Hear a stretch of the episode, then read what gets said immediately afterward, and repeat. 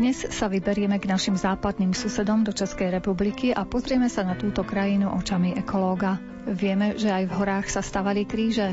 Vypočujete si niekoľko príbehov, ktoré sú s niektorými z nich zviazané. Ďalej sa dozviete niektoré zaujímavosti spojené s počiatkami očkovania vo svete a priestor dáme aj spomienkam na pobyt v Afrike. Vyznanie uzatvorí rozprávanie o aktivitách Salesiánov v meste Sabinov. Dnešné vyznania pre vás pripravili Jakub Akurátny, Jaroslav Fabián a redaktorka Mária Čigášová. Nech sa vám dobre počúva. V nebi mám dveře zavřený, závěsy mraků jsou stažený. Zavříno je, s tebou nehrajem. Zhasi sám, světlo tam nad rájem. Zdá se mi, že jsme to vzdali, víš, jen v očích pálí, zdá se mi, to, že jsem zapomněl, co mám. Snín a já, jen to mi zbylo pláč a křik.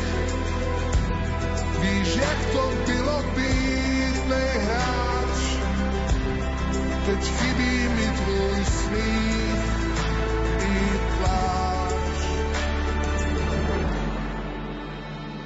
Organizácia Rezekvítek z Brna sa venuje ekologickej výchove a ochrane prírody a to už od roku 1991. Usiluje sa v ľuďoch prehlbiť vzťah a úctu k prírode a k životnému prostrediu. Prepája praktickú ochranu prírody so vzdelávaním a zážitkom. V organizácii pracuje ako vedúci starostlivosti o prírodu inžinier Vilém Jurek.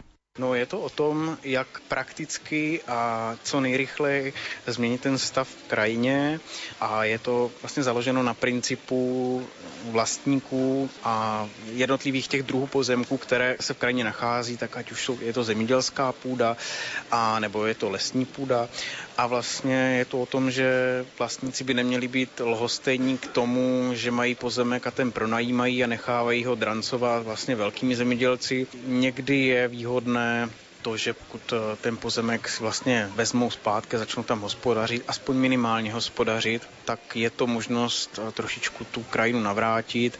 Pokud by třeba z toho pozemku nebo toho půdního bloku, který má třeba 100 vlastníků, třeba jenom 10, 20 těch lidí změnilo a ten pozemek by se, nebo ten velký půdní blok by se rozdrobil, tak vlastně je to příspění té ekologické stabilitě, rozrůznění toho pozemku.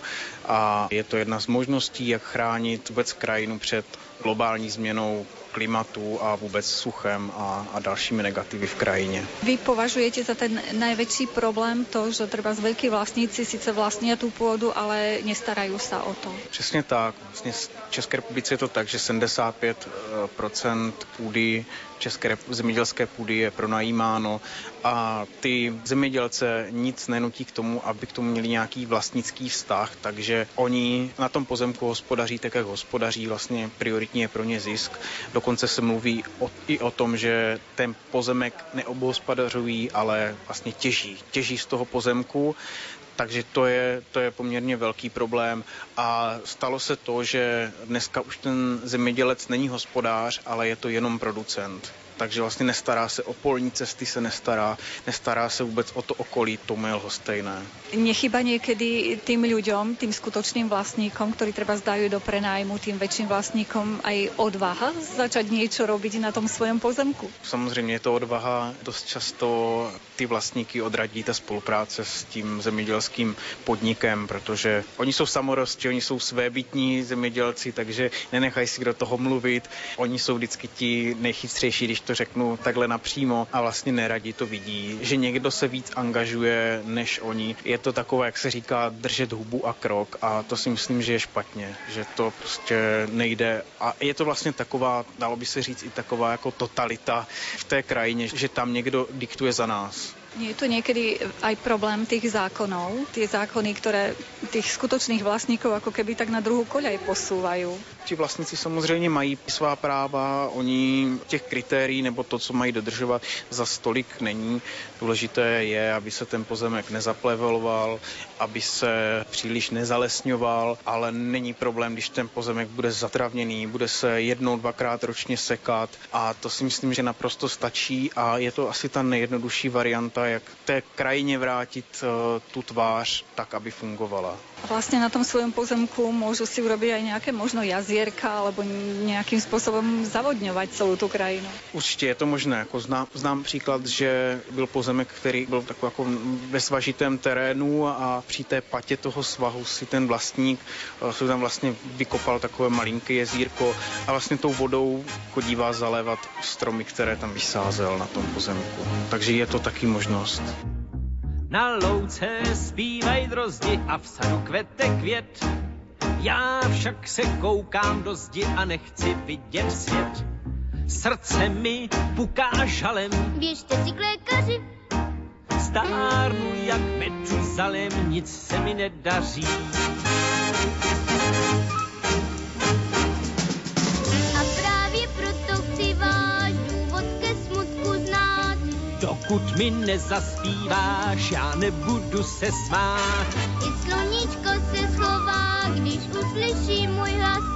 Já nejsem Pilarová a navíc nemám čas. A na louce zpívají drozdi a v sadu kvete květ. Já však se koukám do zdi a nechci vidět svět. Srdce mi puká žalem, Běžte si k lékaři.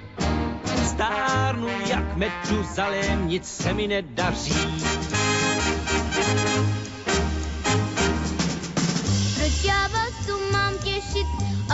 Vám zpívat mám? Pokuste se to řešit a zpívejte si sám.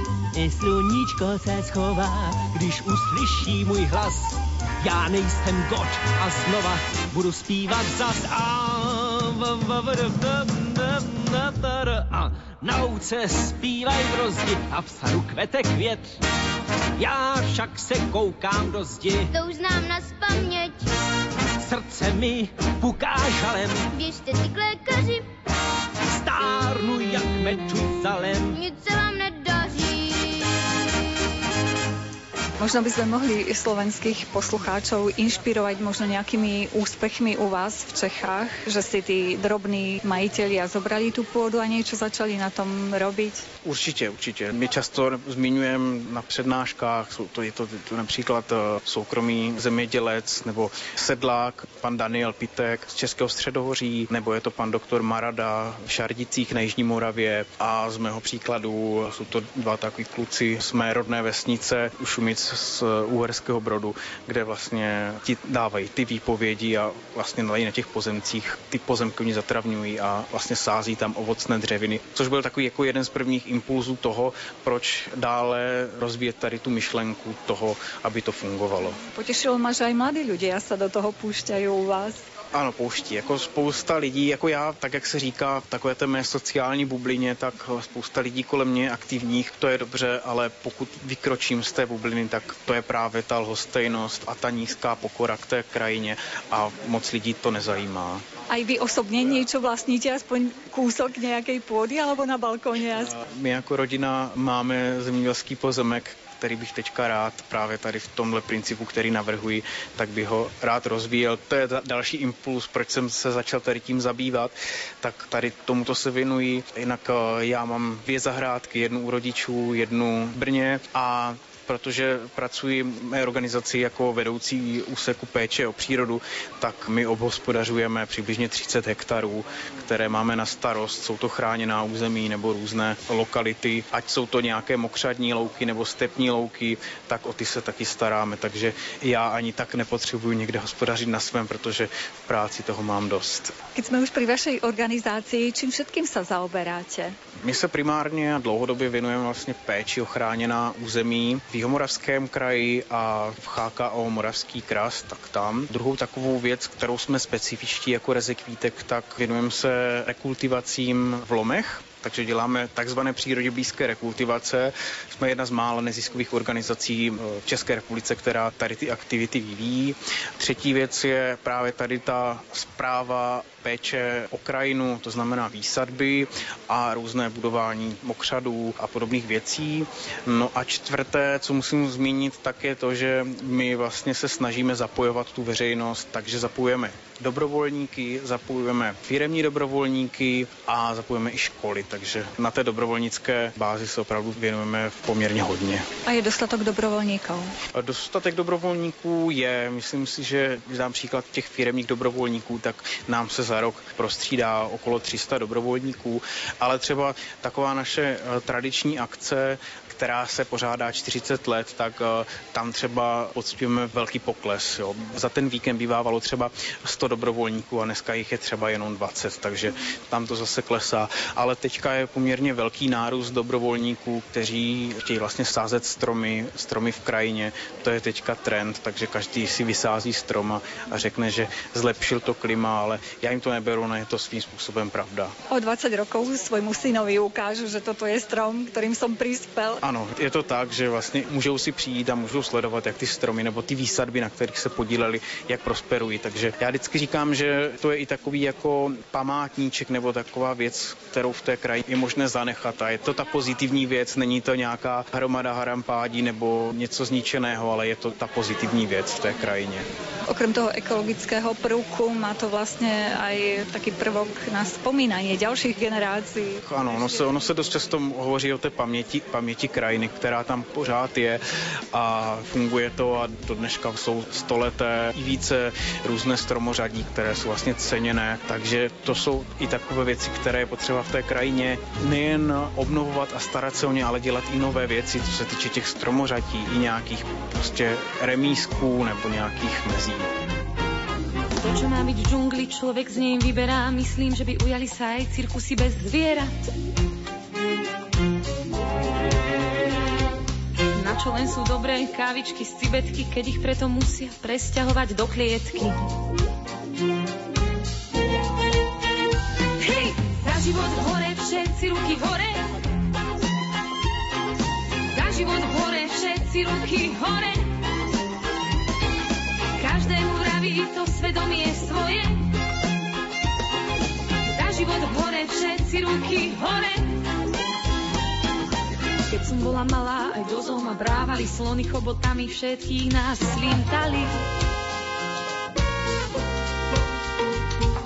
Pri kaluži medveď spomínal na plesa, som si istá, že chcel vrátiť sa do lesa. Hej, za život hore, všetci ruky hore. Za život hore,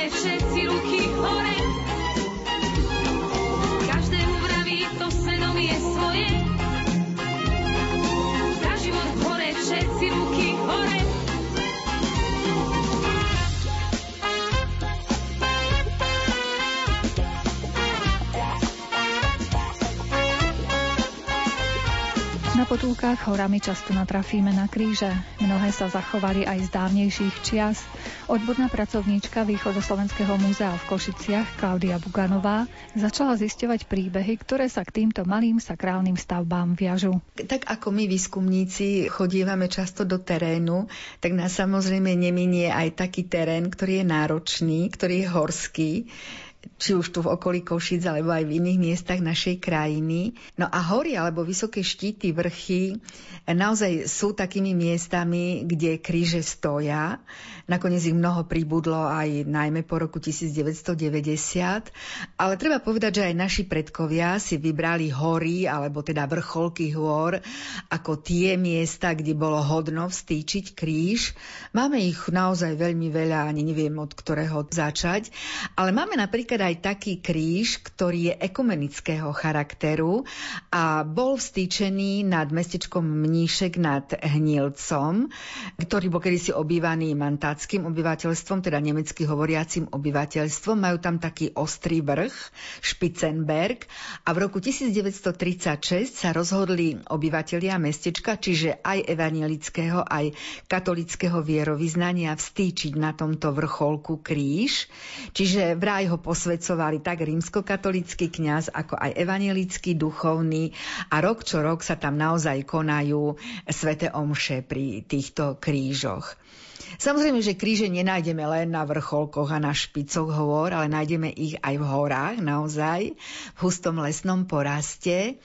A možno taký jeden až legendárny kríž, ktorý sa viaže na hory, opäť tu v tej oblasti západne od Košic v Neleckých vrchoch, je kríž, ktorý má aj svoje meno. Hovoria mu Tatarkov kríž. Určite zase sa k nemu viaže taký zaujímavý príbeh, ba až, dalo by sa povedať, s takými až fantazijnými alebo takými neuveriteľnými malými vysvetleniami, prečo vlastne tam bol postavený. My vieme, že aj v minulosti cez hory prechádzali bežne nejaké povozy alebo ľudia, ktorí sa jednoducho potrebovali dostať z jednej doliny do druhej. No ale tento kríž leží na takej ceste, ktorá bola stará obchodná cesta, a spájala vlastne dve významné banské mestečka, Gelnicu a na druhej strane tej hory, toho vrchu, mestečko, ktoré sa volá Slovinky.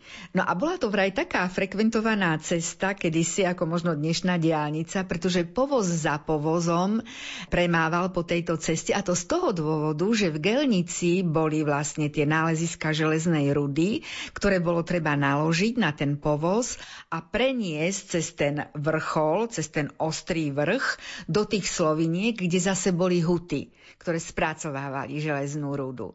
No ale nebolo by možné len tak prejsť, ja neviem, ten kríž, ktorý my tam teraz práve nájdeme na vrcholku, je až na, vo výške 800 metrov nad morom. Čiže tam naozaj bolo treba tú cestu udržiavať, musela mať nejakého majiteľa alebo nejakého správcu a ním vlastne bol ten Ján Tatarka a nechal postaviť kríž v roku 1820, čiže opäť má kríž veľmi starú históriu a zachoval sa v pôvodnej podobe, pretože bol vlastne železný, alebo teda bol postavený z naozaj tvrdého materiálu, takže od odolal všetkým poveternostným podmienkám, možno aj nejakým vandalom, ktorí vraj tam vyčínali.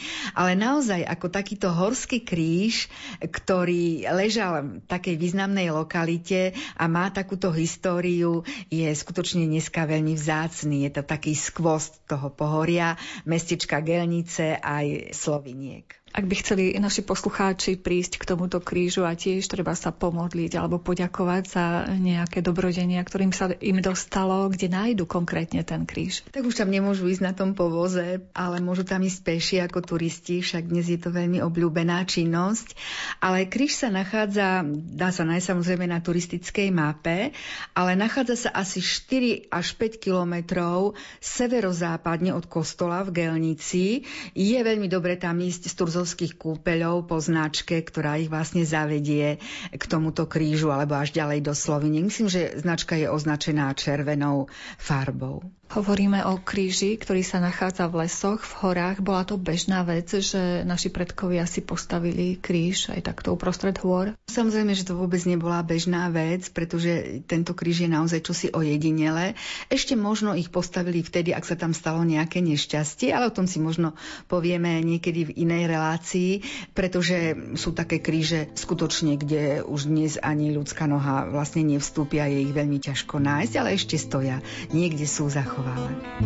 Dve drievka pribité pevne do seba Stočené za nás darom až z neba Tá jedna kratšia, druhá je naprieč. Zdrvený pádmi prosíme vylieč. Dve drievka posolstvo trvalé nesú. Pokojne za nás, Bože môj, nesúď. Veď ľudské túžby, krehučké dlane, milovať chceli, odpust im za ne.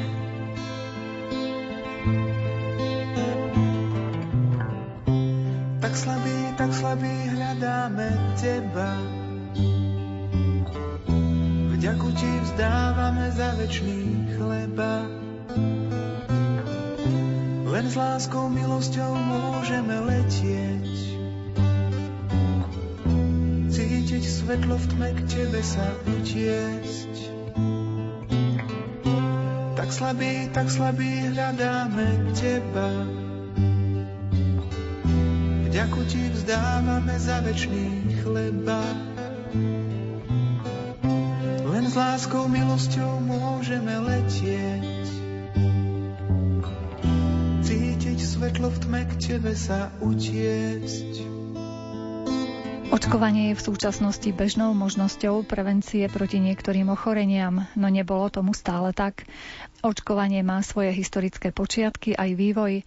Tejto téme sa venuje historik Vavrinec Žeňuch z Inštitútu histórie Filozofickej fakulty Prešovskej univerzity v Prešove. Keď hovoríme o očkovaní, myslíme už obdobie vakcinácie. Tá vlastne začína koncom alebo to obdobie začína koncom 18. storočia a to, čo je vlastne predtým, čiže pred koncom 18. storočia alebo pred 18. storočím, tak pre účely tejto relácie pomenúvame ako protoočkovanie. Konkrétne ide o variolizáciu.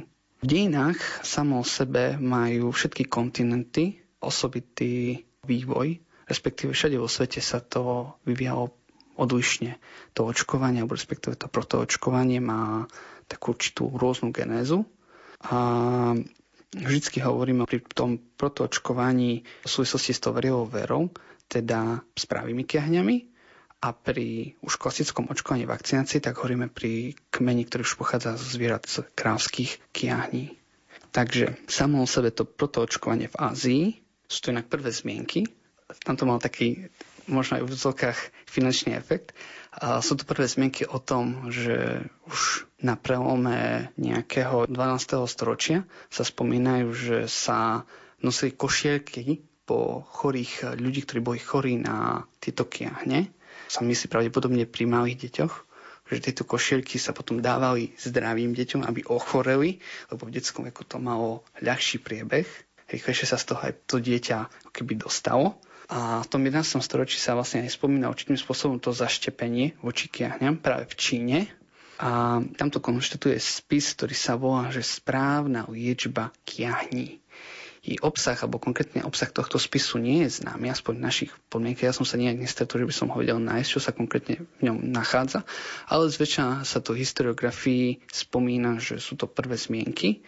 Potom neskôr, už nejakom tom 14. 15. storočí sa opisuje iný spôsob očkovania a to je vlastne nazálna influencia. Má to taký odborný výraz. Ide o vdychovanie chrást alebo tých výučkov z tých pupencov cez nos, cez nejakú kovovú rúrku. Pôvodne tá technika sa musela isto nejak vyvíjať, lebo možno to išlo nejaké vdychovanie, potom tá rúrka nejak sa to pridávalo, potom sa aj uvádza v niektorých iných inej literatúre, že sa kládli nejaké tie úpenie na rúrku, z ktorej sa mal byť nejaké sitko mal sa to nejak vdychovať, alebo potom, že sa nejak to fúkalo do tvár. Proste je veľké množstvo opisov, ktoré sa rôznia, ale vždy sa to pomenúva ako nazálna influencia, čiže nejaké to vdychovanie cez nos. Čo vlastne zaujímavé na tom je to, že mal to efekt poklesu umrtnosti na kiahne, na práve kiahne, kde bežná úmrtnosť bola od 20 až 30% proste každý nakazený nejakých 20-30% zomrel, klesol na 0,5% až 2%. Proste veľmi výrazný pokles a práve prvý spis, ktorý to veľmi podrobne opisuje, túto techniku, sa nazýva, alebo je pomenovaný Dozuen Sinfa, ktorého autorom je Van Kwan. Tento spis vznikol v 16. storočí, konkrétne v roku 1549. Nie, že by dovtedy to nebolo nejako písané, ako som spomínal, sú určité spisy, ktoré o tom nejako konštatujú, ale buď len spomínajú, že sa liečia kiahne, alebo že bola epidémia, ktorá bola potlačená, alebo len odkazujú na nejaký starší spis o správnom liečení, ale tieto spisy sa nám nemuseli úplne zachovať, lebo ako hovorím, ja som ich nenašiel, nedokázal som ich dohľadať nikde na internete ani v nejakej dostupnej literatúre, či už slovenskej alebo zahraničnej. Tak len kvôli tomu hovorím, že toto je aj vlastne literatúra sa sama na to ako keby odvoláva, že toto je jasným prvým dôkazom o tom, že niečo také prebiehalo. A zaujímavé je aj to, že spis konštatuje, že táto metóda sa využívala výlučne v Číne kdežto v susednej Indii táto metóda nie je opisovaná nejako. Konkrétne sanskrit ju neobsahuje, ktorý vlastne bol takým liečebným spisom, ale zase obsahuje informáciu o tom, že tam sa liečilo hadím jedom, pomocou hadieho jedu, ale nehovorí sa vlastne aké choroby, čiže nejako na posilnenie imunity. Čiže sú to rôzne metódy, niektorí predpokladajú, že tým hadím jedom liečuje nejak to ochorenie tých kiahní, ale konkrétne nie je známe, že ako to fungovalo, respektíve iné spisy sa o tom nezachovali. Ďalším dôležitým medzníkom je protoočkovanie, ktoré vlastne prebiehalo v Osmanskej ríši. Tu sú vlastne praktiky, ktoré sa z istotou opisujú už v 17. storočí, ktorú opísala veľmi podrobne Lady Maria Montagiova, ktorá bola vlastne manželkou britského vyslanca v Osmanskej ríši. To vlastne hovorí o tom, že išlo o variolizáciu, teda nejaké také zaštepenie priamo kiahňami, pravými kiahňami variovou verou, ktoré sa vykonávalo v detskom veku. Jej konkrétny list, ktorý opisuje tieto praktiky, si vlastne aj môžeme odcitovať, ktorý hovorí, že pacientovi mechanicky zranili kožu na zápesti, hlave a na nohách. Vložili do rán chrasty z pupencov, kiahní a ránu obviazali. Pacient bol pozorovaný 8 až 10 dní. Následne sa u pacienta vyvinul mierny prípad kiahní. Rýchlo sa uzdravil a bol zrazu imunný. Čiže takto sa vlastne táto celá metóda dostala do Európy práve toto lady, ktorá to opísala v liste. A on vlastne poznamenala to, že túto metódu zaštepenia vykonávali staršie ženy. Viem, sa dnes menším zdá.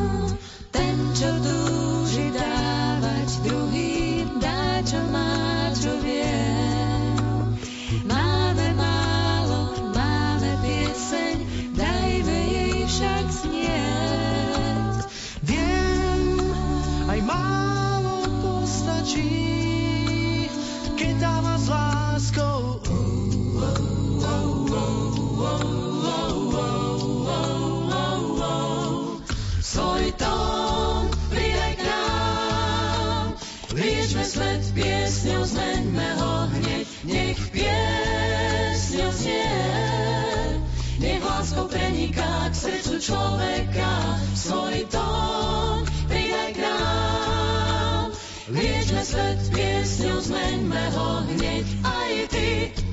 Máš šír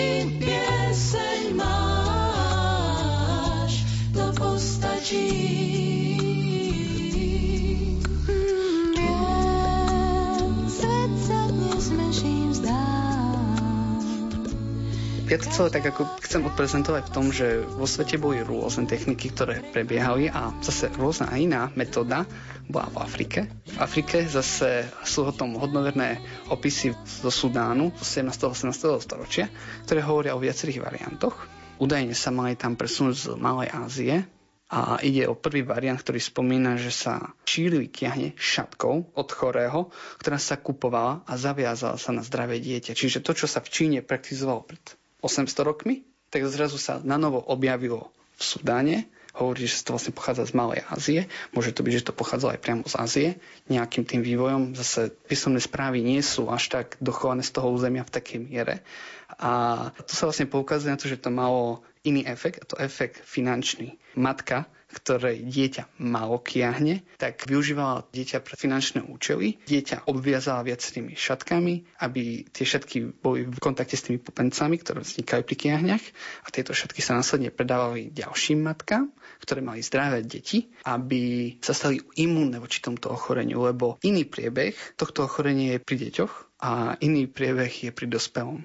Pre človeka je to ťažšie, zase ostávajú chrasty, rány, ktoré sa ťažšie hoja sú veľmi nepríjemné, to svrbí, môžeme si to aj takto povedať. A zase na druhej strane predsa to dieťa zvládne niektoré chorenia lepšie ako ten dospelý človek. Ja len som chcela povedať, že teda tie matky ako keby kvázi tú očkovaciu vakcínu predávali v tých no, šatkách. Nie, niečo, niečo áno, v tomto prípade áno, ale ako hovorím, pre mňa bolo zaujímavejšie hlavne to, že autor si to nevšimol ako metódu liečby, ale ako metódu biznisu.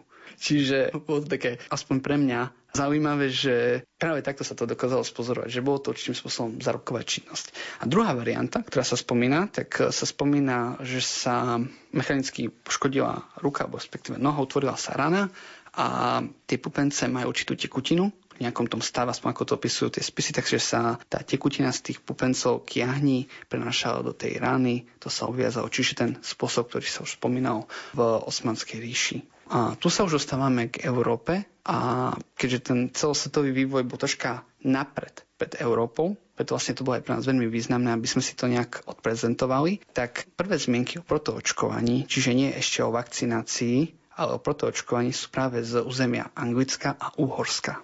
Paradoxne, práve Anglickú roku 1722 alebo 21 historici sa vlastne v tomto nevedia uzhodnúť, aspoň keď som čítal tú literatúru, tak naša literatúra udáva ináč a zároveň aj svetová udáva ináč. Sa spomína, že lekár Maitland urobil prvé očkovania, teda očkovania, prvé protoočkovania, ktoré vykonal na britských ostrovoch čiže nie na kontinentálnej Európe. A potom sa spomína, že v roku 1721 práve v Prešove sa vykonala prvé zaštepenie. Vykonal ho Jan Adam Reimann, ktorý bol župným lekárom v Prešove, ktorý práve tou osmanskou metódou, alebo tou, by sme mohli možno aj povedať, tou tureckou metódou vykonal to prvé zaštepenie proti kiahnem. Stále si musíme uvedomiť to, že to bolo zaštepenie alebo variolizácia pravými kiahňami. Čiže nie kmeňom, ktorý by pochádzal od zvierat, ako sa to vlastne udialo neskôr v Anglicku. A tu vlastne už prechádzame k očkovaniu ako takému, ktoré sa udialo v roku 1796. Vykonal ho Edward Jenner, ktorý práve túto metódu na, na túto metódu očkovania využil kmeň kiahni, ktoré postihovali kravy, kravské vemena, on tam vlastne odobral tekutinu, na základe ktorej pripravil očkovaciu látku, ktorú aplikoval mladému chlapcovi Jamesovi Phillipsovi. A tým vlastne ho zaočkoval ako keby prvýkrát v tomto roku. Prebehli u neho prvé príznaky kiahni, ktoré vlastne už neboli klasické ako tej variola vera, mali odlišné príznaky, mali ľahší priebeh a už potom, keď skúsil ho zaočkovať pravými kiahňami, čiže kiahňami, ktoré vlastne boli tá varila vera, tak eh, na tie nejak tento chlapec nereagoval. Tým vlastne sa vynašla tá očkovacia látka, ktorá vlastne dneska poznáme ako vakcinácia. Vlastne aj samotný názov vakcinácia pochádza od kráv, lebo kráva po latinsky sa povie vaka. A sme vlastne od toho prebrali to pomenovanie pre očkovanie, to odborné pomenovanie. Jenner bol pôvodne inak len chirurgom, Neskôr inak vyštudoval medicínu a stal sa vidieckým lekárom, čo vlastne poskytol priestor na vykonávanie týchto pokusov. A nakoniec tieto pokusy mu priniesli až takú slavu, že utvoril až Jennerov inštitút, ktorý sa práve venoval vakcinácii, čiže očkovaniu a aplikovaniu tohto očkovania a pozorovania. Vravia, že človek je len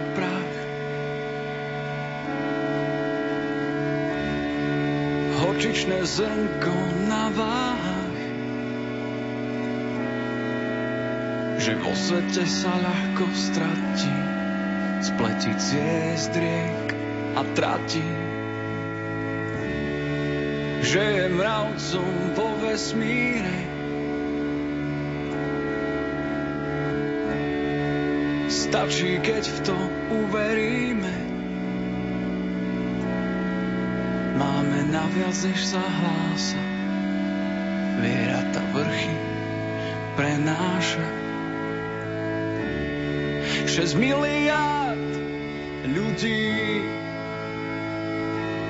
celá sieť, každý má svoj svet.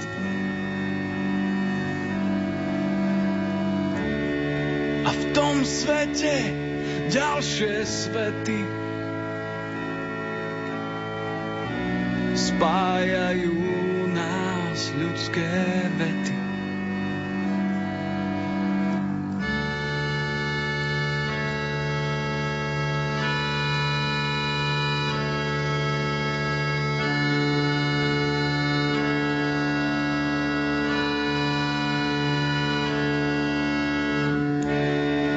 Vravia, že človek je len prach.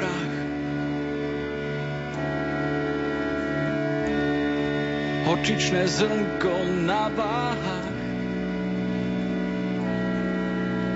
Že vo svete sa ľahko stratí, spletí ciest riek a tratí. Že je mravcom vo vesmíre, Stačí, keď v to uveríme. Máme naviac, než sa hlása. Viera tá vrchy prenáša. 6 miliárd ľudí, celá sieť, každý má svoj svet.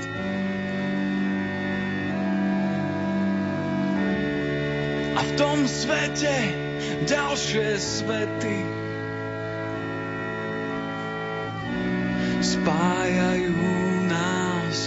ľudské vety. Kým sú tu tí, čo ich vyslovia, budú vždy mami, budú otcovia. láska v srdciach nájde dom. Yeah. Človek človeku domov. Afrika učarovala mladej košičanke Zuzane Machovej. V nasledujúcich minútach nám niektoré z afrických štátov a život v nich predstaví trochu plastickejšie. Drvová väčšina sa živí vlastne farmárskou aktivitou a hlavne takým tým malým farmárstvom. Sú aj veľké nejaké firmy, ktoré čo aj pestujú kávu alebo ktoré pestujú nejakú zeleninu alebo ja neviem cukrové niečo alebo tiež aj čaj, veľké čajové plantáže sú tam. Ale čo sa týka tých miestnych farmárov, tak ako tak veci dennej potreby, ako čo sa bežne konzumuje, napríklad taký sladký zemiak, taký biely sladký zemiak, ktorý je o, o mnoho tvrdší a cukší ako tie bataty, čo my si vieme na Slovensku zohnať. Alebo napríklad také rôzne, ako že majú napríklad banán, ktorý nie je sladký, ale ako je taký chutí taký ako taký zemiak, čiže tým tiež uvaria ako zemiaky. Alebo či už nejaké do sladkého zemiaku zoberú listy a z toho robia taký akýsi špenátový typ prívarok. Ale alebo tiež v Ugande sa veľmi pestujú arašidy, takže napríklad majú arašidové omáčky, ktoré jedia s tými varenými zemiakmi, alebo takisto aj zeleninu nejakú dusenú nájdete. Všade sa dajú nájsť hranolky, hranolky sú mimoriadne rozšírené, to má človek ako možnosť si dať na každom mieste. Takisto potom napríklad v Tanzánii je mimoriadne rozšírené, to je taký hit, že ako hranolky, čipsy majaj sa to volá po svahilsky. A to sú vlastne hranolky s tým, že na vrch tých hranoliek sa zapne nejaké to vajce surové a to sa potom opráži, že to proste omeleta s ranolkami. To je veľmi populárne napríklad. Alebo také rôzne zemiakové placky sa robia a tiež také niečo, také, také vyprážané cesto, ako máme naše šišky, tak tam majú takú svoju obdobu šišiek vyprážaných, to tiež tam veľmi letí. A takisto ugali, to je zase tiež také niečo z nejakej takej múky toho maňoka zmiešané s vodou a to sa potom len uvarí v vode. Je to taká ruda biela, to nejakou omáčkou to jedia. A to je vlastne z jamu, to je z jamu. Nie som si istá, ako je to po slovensky, niektoré tie veci, čo tam ide. A takisto fazula, alebo nejaká fazula s nejakou omáčkou je morene rozšírená. A potom zase na okolí nejakých jazier majú zase ryby, alebo zase pri pobreží tiež morské plody sa veľmi jedia. Čiže taká nejaká je tam tá strava. A ste sa pokúšali niečo variť tam? Ja keď som si varila doma, tak som si možno také varila vlastné veci, ale ja som celkom zlenivovala vo varení v tom, že proste človek má čerstvú zeleninu, čerstvé ovocie v podstate neustále a potom vlastne je veľmi lacné, je mimoriadne lacné chodiť vonku s kamarátmi na večeru niekde, alebo či už nejaké street food, nejaké jedlo proste. Tam celkom letia také narošte, také vyprážané, také barbecue meská na rošte, čo vyprážajú priamo na ulici a čo proste cestou domov z práce si proste také dve, tri niekde zoberiete a, alebo aj v práci, ako také, to som väčšinou jedla ako na obedy, takéto miestne jedlo a to človeka tak zasytilo, že potom už ani veľmi hladný nebol. Toto je síce taká skôr filozofickejšia otázka, ale sú tam ľudia šťastnejší podľa vás ako treba na Slovensku ľudia? To je veľmi filozofická otázka. Je ťažké kvalifikovať, čo poviete šťastnejší, lebo po tom všetkom cestovaní by som povedala, že my vyrastáme v tom zmysle, že určite máme viacej možností, možno to vzdelávanie máme také lepšie a ja proste keď vidím seba a pozriem sa na nejakých spolužiakov, nejakých mojich kamarátov rovnaké úrovni, tak určite viem, že proste niektoré veci viem napísať lepšie, že niektoré práci viem, veci viem urobiť práci lepšie už len tým, že som proste mala iné možnosti, inak som sa vzdelávala, inak som vyrástla. Na druhej strane spoločnosť je tam iná. My hovoríme, že v Európe je tá spoločnosť individualistickejšia, kde je založená na vlastne typickej nukleárnej forme rodiny, hej, že rodičia dve, tri deti. Zatiaľ tam je to proste rodina je oveľa širší pojem a žije sa komunitnejšie a napríklad v keď sa zdravíte ľuďom na ulici, tak proste neznáme ženy voláte mama Napríklad, ja neviem, nejaká žena, dajme tomu, vaša susedka, ktorej syn sa volá, prvorodený syn sa volá, ja neviem, Alan, aj také mená tam sú, tak ju proste stretnete na ulici, tak vy voláte, že a dobrý mama Alan, ako sa máte a také. Ale proste to isté aj s mužmi, že proste dobrý deň otec, že proste neznámych ľudí voláte mama a otec a im vlastne vyjavujete rešpekt. Je to veľmi zvláštne, ako fungujú tie vzťahy. Nepovedala som, že nutne ľudia sú šťastnejší alebo nešťastnejší ako v Európe. Problém je v tom, že väčšina ľudí tam má takú vidinu, že tu v Európe je ten život ľahký. Turisti, ktorí prídu do Afriky, si môžu dovoliť cestu do Afriky. To nie sú ľudia, ktorí majú problém prežiť. Že proste oni nikdy nevideli napríklad chudobného Európana. Čo dáva zmysel, hej? Lebo ani my sme nikdy na Slovensku nevideli chudobného Nóra, dajme tomu. Čiže oni proste nevedia si to tak spojiť. Čiže oni majú len predstavu s tým, čo proste sa im dostane z toho, ako sa správajú turisti, ako si sa tvária, že všetko je neuveriteľne lacné tam, že proste z toho majú tú predstavu.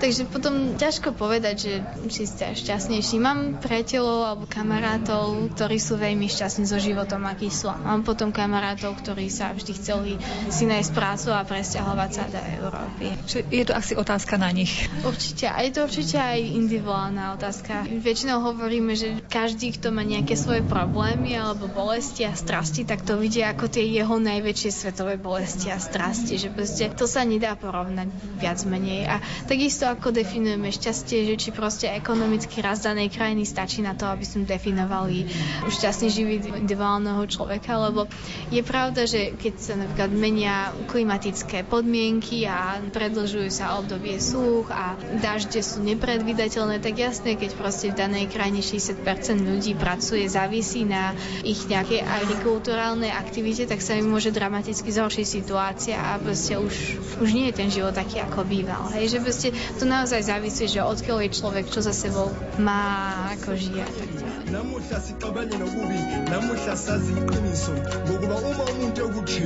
uba yisidalwa esisha.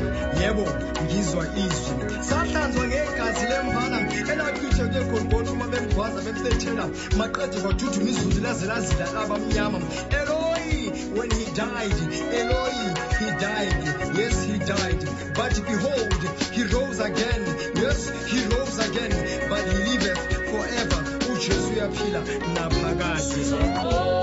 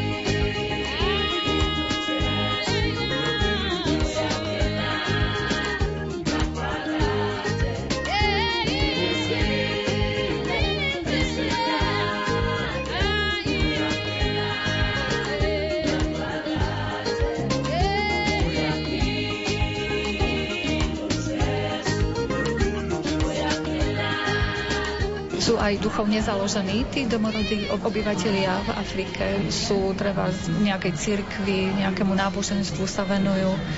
Alebo šamani tam majú dominantnú úlohu? Tam je zo všetkého mm, rožka troška, tak by som povedala. Je tam veľa kresťanov. Kresťanský, ako vo východnej Afrike, kresťanské náboženstva sú veľmi, veľmi rozšírené. A dokonca ma prekvapilo, do akej miery, že napríklad aj to pracovisko v práci nemusí byť vždy laické. Sa mi stalo, že som bola na nejakom tréningu alebo na workshope a keďže väčšina bola proste miestnych a všetci boli kresťania, tak proste to bolo normálne sa tak hromadne pomôcť pomodliť na začiatku. Ale proste pred obedom, predtým, než sme mali obed, proste niekto sa postavil a poďakoval za obed. Že proste naozaj, to som bola veľmi prekvapená, že proste keď je väčšina nejakého význania, tak proste to prostredie pracovne nemusí byť laické nutne. Zatiaľ, čo v Európe na tom tak zakladáme, hej, aby proste bolo férové a dával sa priestor každému. No ale naozaj väčšina je kresťanská. Potom sú tam samozrejme aj miestne, alebo také tie typické, ako by som povedal, veľa animistické a tak ďalej náboženstva, také tie tradičné, tak to postupne vymiera a keď ľudia aj, že sú poverčiví a tak ďalej, tak k tomu sa veľmi až tak nepriznávajú. To je skôr tá už taká súkromná sféra, hej, že možno dajme tomu, že aj u nás na Slovensku súdia poverčiví a tak keď nikto nevidí, tak si trikrát zakopu niekde na drevo, aby sa niečo nezakríklo. A takisto sú tam aj moslimské komunity, ktoré sú tak viac menej všade, ale väčšinou v Kampale tuším moslimská komunita predstavila taký nejaký možno dajme tomu 20 ľudí a samozrejme na východe, na východnom pobreží Tanzania Kenia je určite sú určite väčšie čísla a potom Tanzania napríklad vidno, že je tam viacej meší. Ale ako mne to vyšlo, že tam všetci žijú po spolku. A mm, Rwande je také špecifikum, že tam sa veľmi veľa církví začalo zrazu vznikať. Že vlastne ľudia si začali zakladať nové odrody ja neviem, kresťanského náboženstva, protestantského, alebo ja neviem už mormóni, či jeho svetkovia, alebo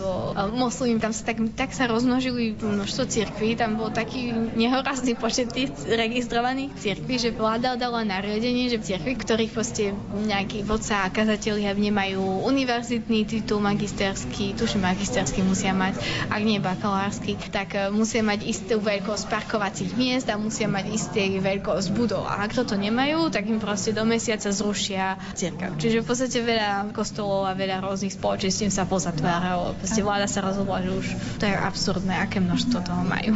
Nevznikajú nejaké napätia medzi týmito náboženstvami? Nepovedala by som, že sú tam napätia. Na druhej strane povedala by som, že to určite závisí od rôznych miest a z rôznych komunít. A teda je známe, že proste napríklad ISIS alebo Boko Haram pôsobia na, alebo teda Al-Shabaab vlastne. Vlastne Al-Shabaab napríklad viacej pôsobí na východe Kenie alebo na východe Tanzánie, kde vlastne v istých komunitách sa naozaj indoktrinuzujú viacej ľudia a sú takí viacej, dajme tomu, ex, majú extrémnejšie názory, ale ako ja osobne som toto nikdy nevidela vo svojom každodennom živote. Iná vec je, že som sa pohybovala vo väčších mestách a väčšinou, keď dôjde k nejakým tlakom alebo nejakým konfliktom, tak e, sa to väčšinou stane v miestach, kde proste ľudia majú menší prístup e, k verejným nejakým službám a k štátnym službám a väčšinou je to už taká, taká tá posledná, že proste už nemajú možnosť ako filtrovať svoju frustráciu, nevidia možnosť zmeny a potom v takých najizolovanejších častoch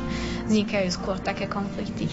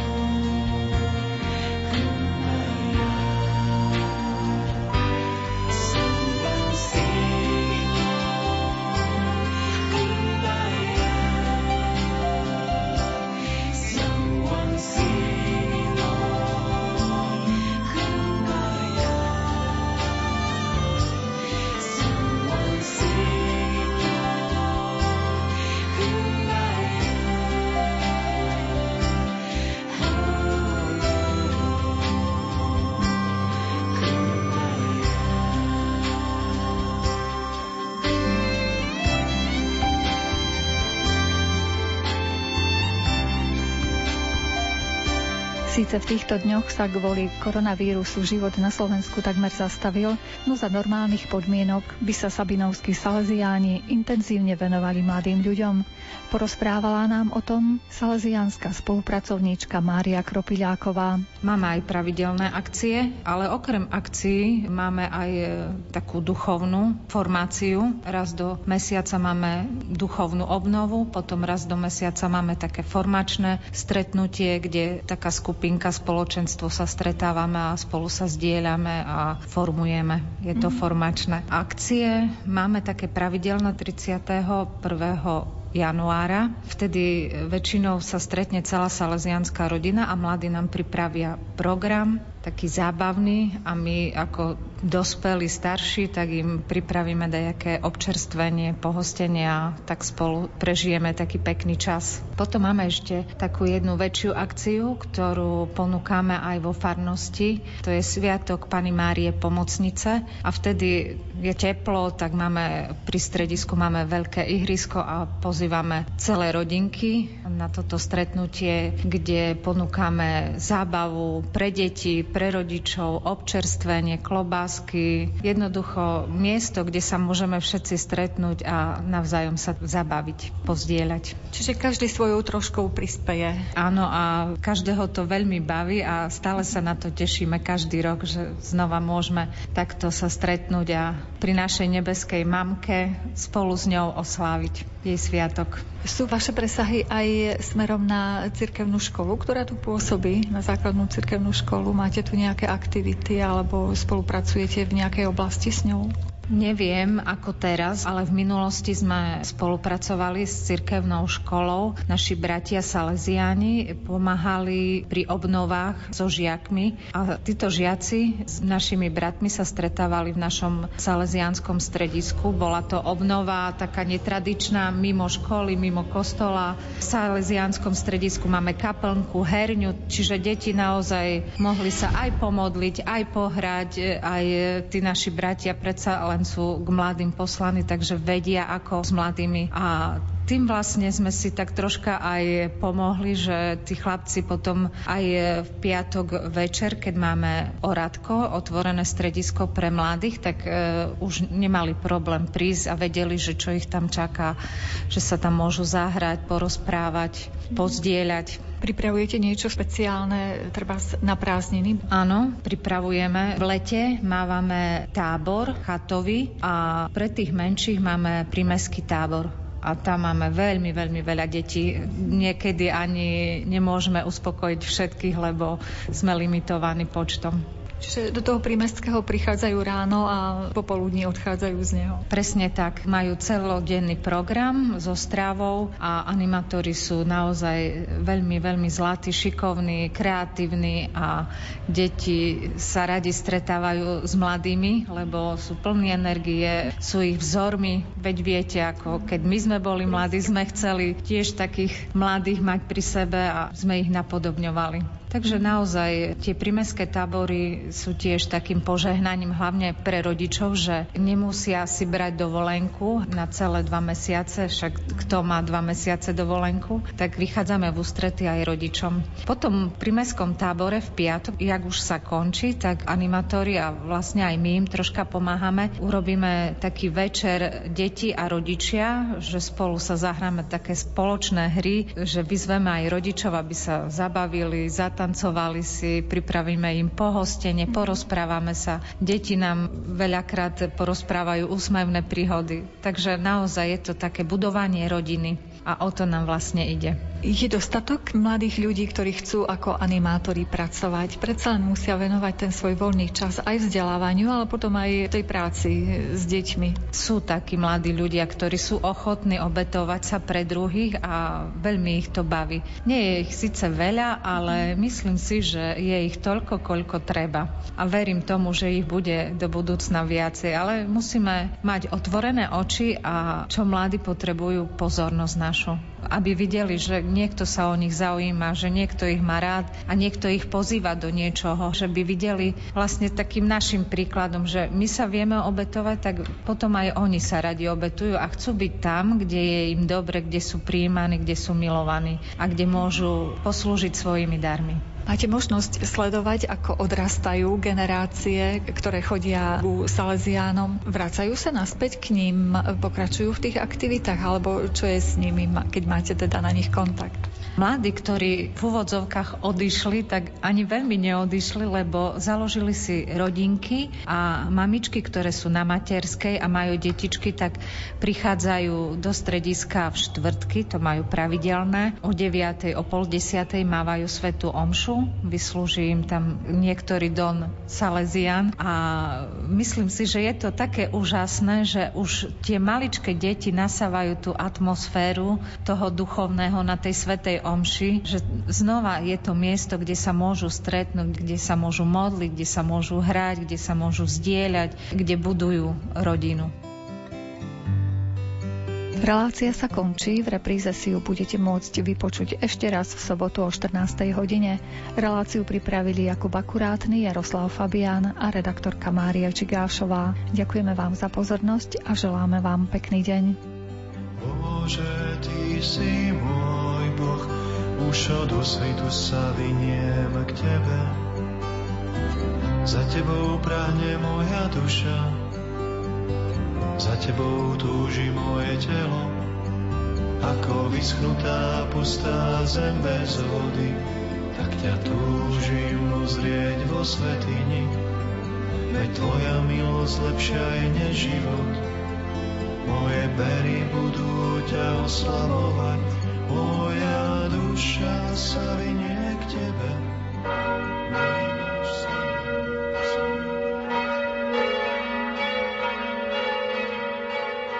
Milí poslucháči, v štvrtú pôstnu nedelu ponúkame v našom vysielaní pravidelnú modlitbu Aniel pána s pápežom Františkom z Vatikánu. Svetý Otec sa pomodli túto modlitbu v sále bibliotéky Apoštolského paláca. V tejto chvíli odozdávame slovo kolegom do televízie Lux. Nerušené počúvanie vám zo štúdia Rádia Lumen Prajú majster zvuku Richard Švarba a moderátor Pavol Jurčaga.